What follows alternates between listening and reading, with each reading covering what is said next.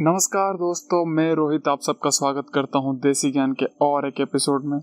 तो पिछले एपिसोड में हम लोगों ने बहुत सारा टेक्नोलॉजी के ऊपर डिस्कस किया। बिटकॉइन के बारे में बात कर चुका है। उनमें से एक टेक्नोलॉजी कॉमन था, वो है ब्लॉकचेन और आज हम उसके रिलेटेड ही कुछ बात करने वाले हैं बट नॉट एग्जैक्टली ब्लॉकचेन के बारे में। ब्लॉकचेन से थोड़ा अलग हट के बात करेंगे। जैसे कि आप लोगों को पता है, ये जो ब्लॉकचेन होता है, वो एक बहुत ही इंपॉर्टेंट रोल प्ले करने वाला है नेक्स्ट फ्यू इयर्स में। वो डिजिटल बैंकिंग हो जाए या फिर डिजिटल वर्ल्ड की तरफ़ हमारा एक कदम बढ़ाने में बहुत बड़ा फैक्टर होने वाला है। आज बात करेंगे डिजिटलाइजेशन के ऊपर। जैसे कि आप लोगों को पता है कि अभी तक इंडिया में अगर मैं डिजिटलाइजेशन की बात करूँ 40 टू 50 परसेंट डिजिटलाइज हुआ है। बैंकिंग सेक्टर थोड़ा डिजिटलाइज हुआ है और कुछ कुछ सेक्टर अभी अभी डिजिटलाइज हो रहे हैं धीरे धीरे जैसे कि आप लोगों को पता है गवर्नमेंट बहुत कोशिश कर रही है बहुत सारी चीज़ों को डिजिटलाइज करने के लिए। जैसे डिपार्टमेंट ऑफ़ टेलीकम्युनिकेशन का प्लेटफॉर्म हो जाए, जितने भी पोर्टल्स हो जाए इनकम टैक्स फाइलिंग हो जाए, सब कुछ अभी गवर्नमेंट ट्राई कर रही है डिजिटलाइज करने के लिए। तो आज के इस एपिसोड में हम लोग, ये जो डिजिटलाइजेशन है, वो कितना अच्छा है और कितना इम्पोर्टेंट है? और ये डिजिटलाइजेशन के लिए आपको क्या क्या ज़रूरत है? और एक सबसे इम्पोर्टेंट फैक्टर के बारे में बात करेंगे इस एपिसोड में। तो चलिए शुरू करते हैं आज का episode right after this intro Desi Gyan में प्रोवाइड करते हैं हम बहुत सारी नॉलेज जो आपको ना कोई किताब में मिलेगा, ना कोई स्कूल या फिर कॉलेज का सिलेबस में, ना आपको कहीं पे पढ़ाया जाएगा वो। हम लोग प्रोवाइड करते हैं टेक्नोलॉजी के बारे में। बिज़नेस के बारे में कम्युनिकेशन के बारे में बहुत सारे नॉलेज उसे आपके साथ शेयर करते हैं। कोडिंग हो या फाइनेंस सब कुछ यहाँ पे हम कवर करते हैं। अगर आपको लाइफ में आगे बढ़ना है तो आपको सीखते रहना चाहिए। और वो बोलते हैं ना, जो सीखता है, वही टिकता है। तो अगर आपको दुनिया के साथ साथ चलना है और अपने स्किल्स को गेन करते रहना है और लर्निंग कर को ऊपर लेके जाना है तो जुड़े रहिए हमारे साथ। तो दोस्तों, चलिए शुरू करते हैं आज का एपिसोड जैसे कि आप लोगों को पता है इंडिया में आजकल जितने भी डाटा स्टोर होते थे, वो पेपर फॉर्मेट में स्टोर होते थे। चाहे वो हो जाए गवर्नमेंट दफ्तर, चाहे वो हो जाए प्राइवेट दफ्तर। और धीरे धीरे प्राइवेट कंपनीज़ ने एक रिवोल्यूशन लाना शुरू किया कि उन्होंने डिजिटल डाटा स्टोर करना शुरू कर दिया। क्योंकि अगर आप पेपर में स्टोर करते हैं तो आपको खर्चा भी ज़्यादा पड़ता है और और उसका एक हार्मफुल इफ़ेक्ट हमारे एनवायरमेंट पे पड़ता है, क्योंकि पेपर बनता है प्लांट से। तो उसको ठीक करने के लिए अभी गवर्नमेंट डिजिटल ट्रांजेक्शन की तरह या डिजिटल इंडिया की तरफ़ एक कदम बढ़ा रही है। और आपको अगर कुछ एक्सेस करना है मतलब मान लीजिए आप अभी मार्केट में घूम रहे हैं और आपको, आपका कोई भी एक डॉक्यूमेंट एक्सेस करना है तो आपको जाना पड़ेगा घर, फिर वो डॉक्यूमेंट लेके आना पड़ेगा। और पेपर का हैंडलिंग आप लोगों को पता है कितना डिफ़िकल्ट है। पेपर फट जा सकता है या फिर वो पेपर से जो इंक होता है इंक फेड हो जा सकता है। तो बहुत ज़्यादा प्रॉब्लम था। उसको सॉल्व करने का एक ही तरीका था कि आप जितना भी डाटा है डिजिटली उसको स्टोर करें। बट आपका इंपॉर्टेंट डॉक्यूमेंट है। वो आपका बहुत ही इंपॉर्टेंट डॉक्यूमेंट है। आपका लाइसेंस है। किसी का आईडी प्रूफ है, किसी का डीमैट अकाउंट का प्रूफ है, किसी का बैंकिंग सोल्यूशन का प्रूफ है तो अगर वो गलत हाथों में लग जाए तो आपका पूरा सर्वनाश हो जाए तो उसको आप कैसे ठीक करेंगे? तो उस प्रॉब्लम का सोल्यूशन कैसे निकालेंगे? इतना ही नहीं, और जितने भी कॉन्ट्रैक्ट निकलते हैं, या फिर इंडिया का जो बजट निकलता है, उसमें बहुत ज़्यादा पेपर वेस्ट होता है, और बहुत ही ट्रांसपेरेंसी कम रहता है, क्योंकि आप जाके ढूंढना पड़ेगा, दस बार, पंद्रह बार, बीस बार ढूंढेंगे, तब पता चलेगा कि उसमें अगर कोई घोटाला हुआ भी है। अगर आप डिजिटल ट्रांजेक्शन की तरफ़ बढ़ते हैं तो उसमें करप्शन का चांसेस भी कम हो जाता है। क्यों? क्योंकि आप एक्सेस करने में एक मिनट में एक्सेस करेंगे। अभी तो सिस्टम ऐसे एनहांस हो गए हैं और आपके पास इतना अच्छा एल्गोरिदम है, इतना अच्छा सिस्टम है कि आप मिनटों में एक सेकेंड में आप एल्गोरिदम में फिट करके डाल के जान सकते हैं कि कहाँ लूप होल है, कहाँ प्रॉब्लम है, कहाँ करप्शन हुआ है, सब कुछ आप जान सकते हैं। तो डिजिटल इंडिया एक करप्शन फ्री इंडिया होने वाला है। तो इसके लिए गवर्नमेंट इसके ऊपर बहुत ज़्यादा ज़ोर दे रही है और लोगों को अपने हाथों में, अपने मोबाइल में, अपने लैपटॉप में सब कुछ मिल जाए, ये कोशिश है गवर्नमेंट और ये कुछ हद तक काम इस पे चल रहा है और धीरे धीरे बढ़ रहा है। बट उसमें एक ही प्रॉब्लम था सिक्योरिटी हम लोग अभी भी बोल नहीं सकते कि कम्प्लीटली सिक्योर है, क्योंकि कहीं ना कहीं एक नेटवर्क में अगर एक लूप होल निकल गया तो उसमें घुस के कोई भी आपका डाटा चोरी कर सकता है। हाँ हम लोग मानते हैं कि जो बैंकिंग सेक्टर है या फिर हमारा जो बैंकिंग एप्स है, बहुत ही सिक्योर है। फिर भी कभी कभी हम लोगों को सुनने में आता है कि यहाँ पे एक थ्रेट अटैक हुआ था। हाँ डाटा चोरी नहीं हुआ था बट थ्रेट अटैक हुआ था। दैट मीन्स कभी भी चोरी हो सकती तो उसका एक सॉल्यूशन निकल के आया है, वो है ब्लॉकचेन टेक्नोलॉजी आप लोगों को ऑलरेडी मैं ब्लॉकचेन के बारे में बता चुका हूँ प्रीवियस एपिसोड में, कैसे काम करता है, क्या है, कैसे डिफरेंट डिफरेंट ब्लॉक्स में हम लोग स्टोर करते हैं, और वो डिसेंट्रलाइज होता है. सेंट्रलाइज नहीं होता है तो अगर एक ब्लॉक को आप हैक करने की कोशिश करते हो तो आपके पास बस वही एक ही ब्लॉक होगा. नॉर्मली जो ट्रांजेक्शन भी होता है, वो एक ब्लॉक में स्टोर नहीं होता है, वो म्यूटेबल होता है. मतलब हर टाइम पे वो डिफरेंट डिफरेंट ब्लॉक में होता है.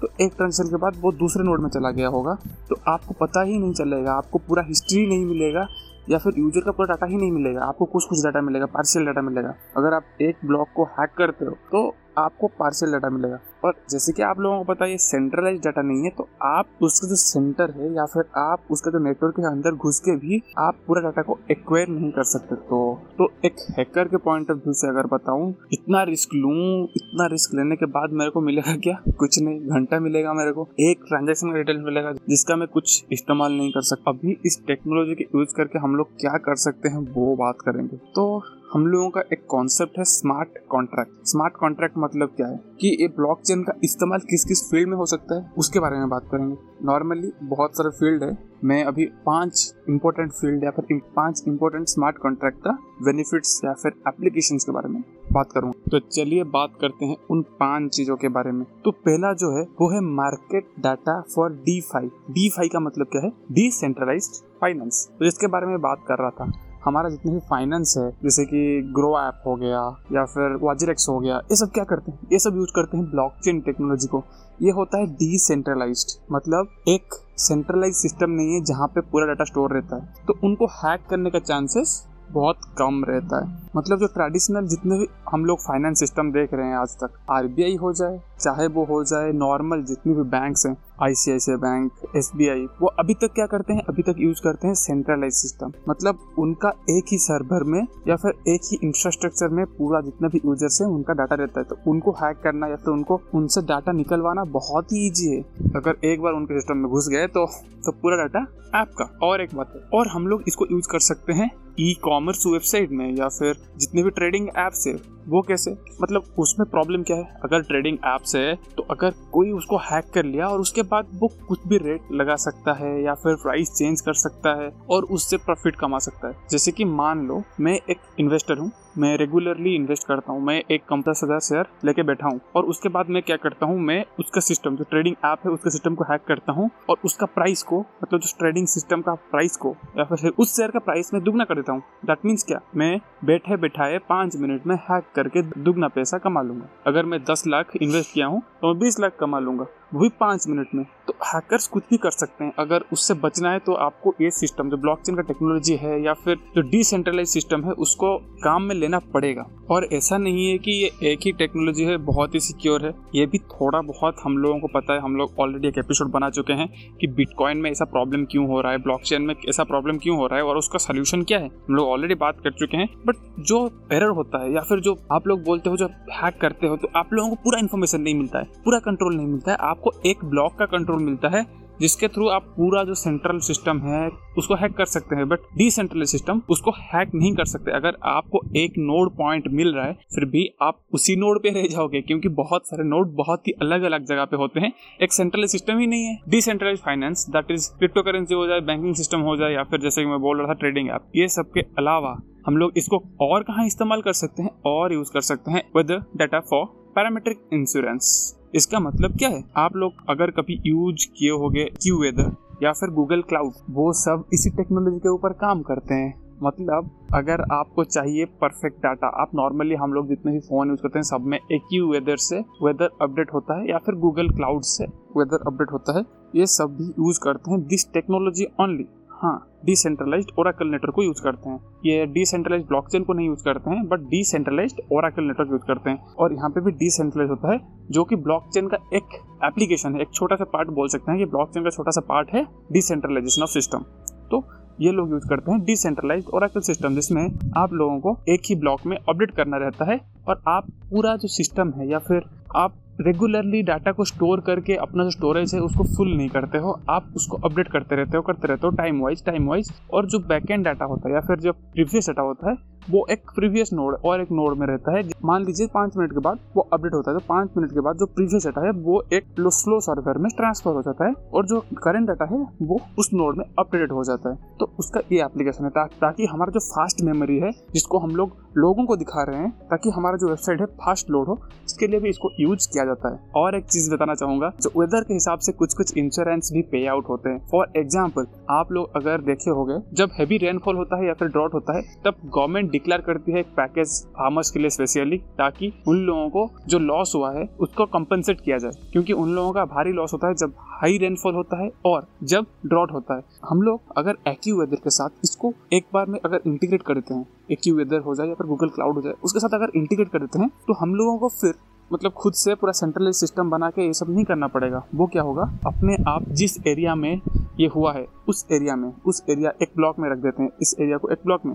मान लो दिल्ली का मैं एक ब्लॉक में रख रहा हूँ, उस ब्लॉक से मैं डाटा निकालूँगा। यहाँ पे ड्रॉट हुआ है तो इन लोगों को इंश्योरेंस पे आउट कर दो। अगर चेरापूंजी में हैवी रेनफॉल हुआ है तो वहाँ पे जो फार्मर है, उन लोगों के लिए एक चेक या फिर एक इंश्योरेंस पॉलिसी को निकाल दो। और जो गवर्नमेंट जो इंश्योरेंस कराती है, हमारे जो फार्मर्स के लिए, उनके लिए भी ये सिस्टम यूज़ हो सकता है, ताकि जो वेदर के हिसाब से जो चेंजेस होता है, उसको आराम से कॉम्पनसेट किया जाए विदाउट एनी प्रॉब्लम और एक पॉइंट के बारे में जो बात करूँगा, हम लोग वो है सैटेलाइट डाटा आप लोगों को पता होगा कि सैटेलाइट डाटा कितना इंपॉर्टेंट होता है हमारे लिए. चाहे वो हो जाए मिलिट्री एप्लीकेशन चाहे वो हो जाए agricultural application but satellite data जो होता है, वो बहुत ही इंपॉर्टेंट होता है, बहुत ही वाइटल होता है. उसका सिक्योरिटी उसका एनक्रिप्शन बहुत ही इंपॉर्टेंट रहता है. और उसके अलावा जो हम लोग यूज़ करते हैं, उसको एग्रीकल्चरल पर्पज के लिए तो उसका जो मैपिंग होता है, वो भी रीजियन वाइज होता है. और अगर हम उसको एक सेंट्रल सिस्टम में रख दें तो उससे हम लोगों को डाटा निकलवाना या फिर उससे एनालिसिस करना बहुत ही डिफ़िकल्ट हो जाता है क्योंकि उसमें बहुत सारा डाटा होता है पूरा एरिया का और उसको मैप करने के लिए हमको टाइम लगता है सो प्रोसेस करने के लिए टाइम लगता है। अगर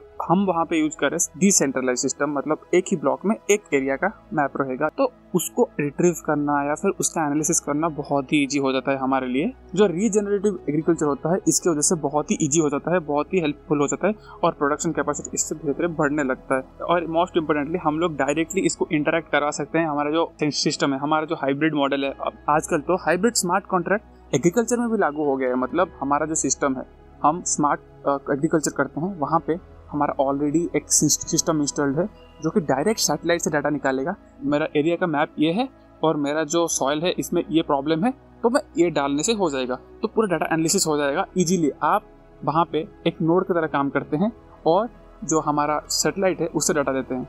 अगर वो नहीं होता मतलब एक नोड ऐसे नहीं होता है तो हम लोगों को फिर गवर्नमेंट पूरा डाटा अपने पास रखेगा, वो प्रोसेस करेगा, हर एक रीजन का डाटा निकालेगा, उसके हिसाब से फिर आपको अपने प्लांट में या फिर अपने जो फ़ील्ड में न्यूट्रिएंट्स या फिर कुछ भी करना होगा तो वैसे करेंगे। बट यहाँ पे आप लोग एक नोड पॉइंट की तरह काम करते हैं तो आप लोग डायरेक्टली उसको यूज़ करते हो विदाउट एनी प्रॉब्लम मतलब एग्रीकल्चर मेड सिंपल और उसके बाद आता है डायनामिक एनएफटी जैसे कि आप लोगों को पता होगा एन के बारे में। अगर नहीं पता है तो ज़रूर चेकआउट कीजिए बेसिक ज्ञान शो में एक एपिसोड बनाया गया है स्पेशली एनएफटी के लिए। वो क्या होता है, कैसे काम करता है, ज़रूर चेकआउट कीजिए। तो एनएफटी जो होता है नॉर्मली वो जो डिजिटल आर्ट होता है डिजिटल आर्ट होता है, या फिर डिजिटल पेंटिंग होता है, उसको एनएफटी बोलते हैं। तो उसका जो डायनेमिक प्राइसिंग होता है, या फिर हम लोग बोलते हैं कि एक जन दूसरे जन को बेचता है दूसरा जन तीसरे जन को बेचता है, तीसरा जन चौथा जन को बेचता है तो उसके लिए डिजिटलाइजेशन बहुत ही ज़रूरी है, क्योंकि आज के ज़माने में एनएफटी बहुत ही इंपॉर्टेंट हो गया है, बहुत ही वैल्यूएबल हो गया है, उसका प्राइस भी धीरे धीरे बढ़ रहा है। मतलब ये तो मैं बात कर रहा था एनएफटी के बारे में। और एक है डायनेमिक एनएफटी मतलब अगर रियल वर्ल्ड में कुछ कुछ हो रहा है, जैसे कि आप लोगों को पता होगा ऑगमेंटेड रियलिटी उसमें क्या है रियल वर्ल्ड के ऊपर हम लोग कुछ ऐड करते हैं। यहाँ पे जो एनएफटी है या फिर पिक्चर है वो रियल वर्ल्ड में कुछ चेंजेस होने से, उसके हिसाब से मतलब हमारा जो पिक्चर है, उसमें कुछ चेंजेस होता है। उसको बोलते हैं डायनामिक एन और ये ये कैसे पॉसिबल है? ये भी पॉसिबल है जो स्मार्ट कॉन्ट्रैक्ट है ओरेकल की तरफ़ से। उसके वजह से ये पॉसिबल है। जैसे कि फॉर एग्ज़ाम्पल आप लोग मान लीजिए अभी रोनाल्डो या फिर मेसी खेल रहे हैं। अगर मेसी एक गोल मारता है तो वो एनएफटी चेंज होकर मेसी डांस कर रहा है, ऐसा कुछ आ जाएगा। अगर मेसी गोल नहीं करती है that means Messi will be sad उस तरह का एक एनएफटी बन जाएगा। तो डायनामिक एन का अगर आप समझ पा रहे हैं कॉन्सेप्ट ये जो रियल वर्ल्ड में कुछ भी हो रहा है, उसके हिसाब से जो एनएफटी है, उस, वो डिजिटली चेंज हो रहा है या अपडेट हो रहा है। उसके लिए एक स्पेशल नोड होना ज़रूरत है, क्योंकि अगर अब फिर भी सेंट्रलाइज यूज़ करेंगे तो बहुत ज़्यादा प्रॉब्लम है, उसमें बहुत कॉम्प्लेक्स एल्गोरिथम लगेगा। यहाँ पे बहुत ही सिंपल से हो जाएगा। एक नोड में है वो इंसान अगर स्कोर कर रहा है then he will be happy he will be jumping वो एनएफटी भी जंप करेगा। अगर वो वो गोल नहीं मार पाता है पूरा मैच में then he will be sad वो मुँह लटकाए खड़े हो जाएगा। ये हो गया डायनामिक एनएफटी इसको ऑलरेडी लागू किया गया है कहीं कहीं पे।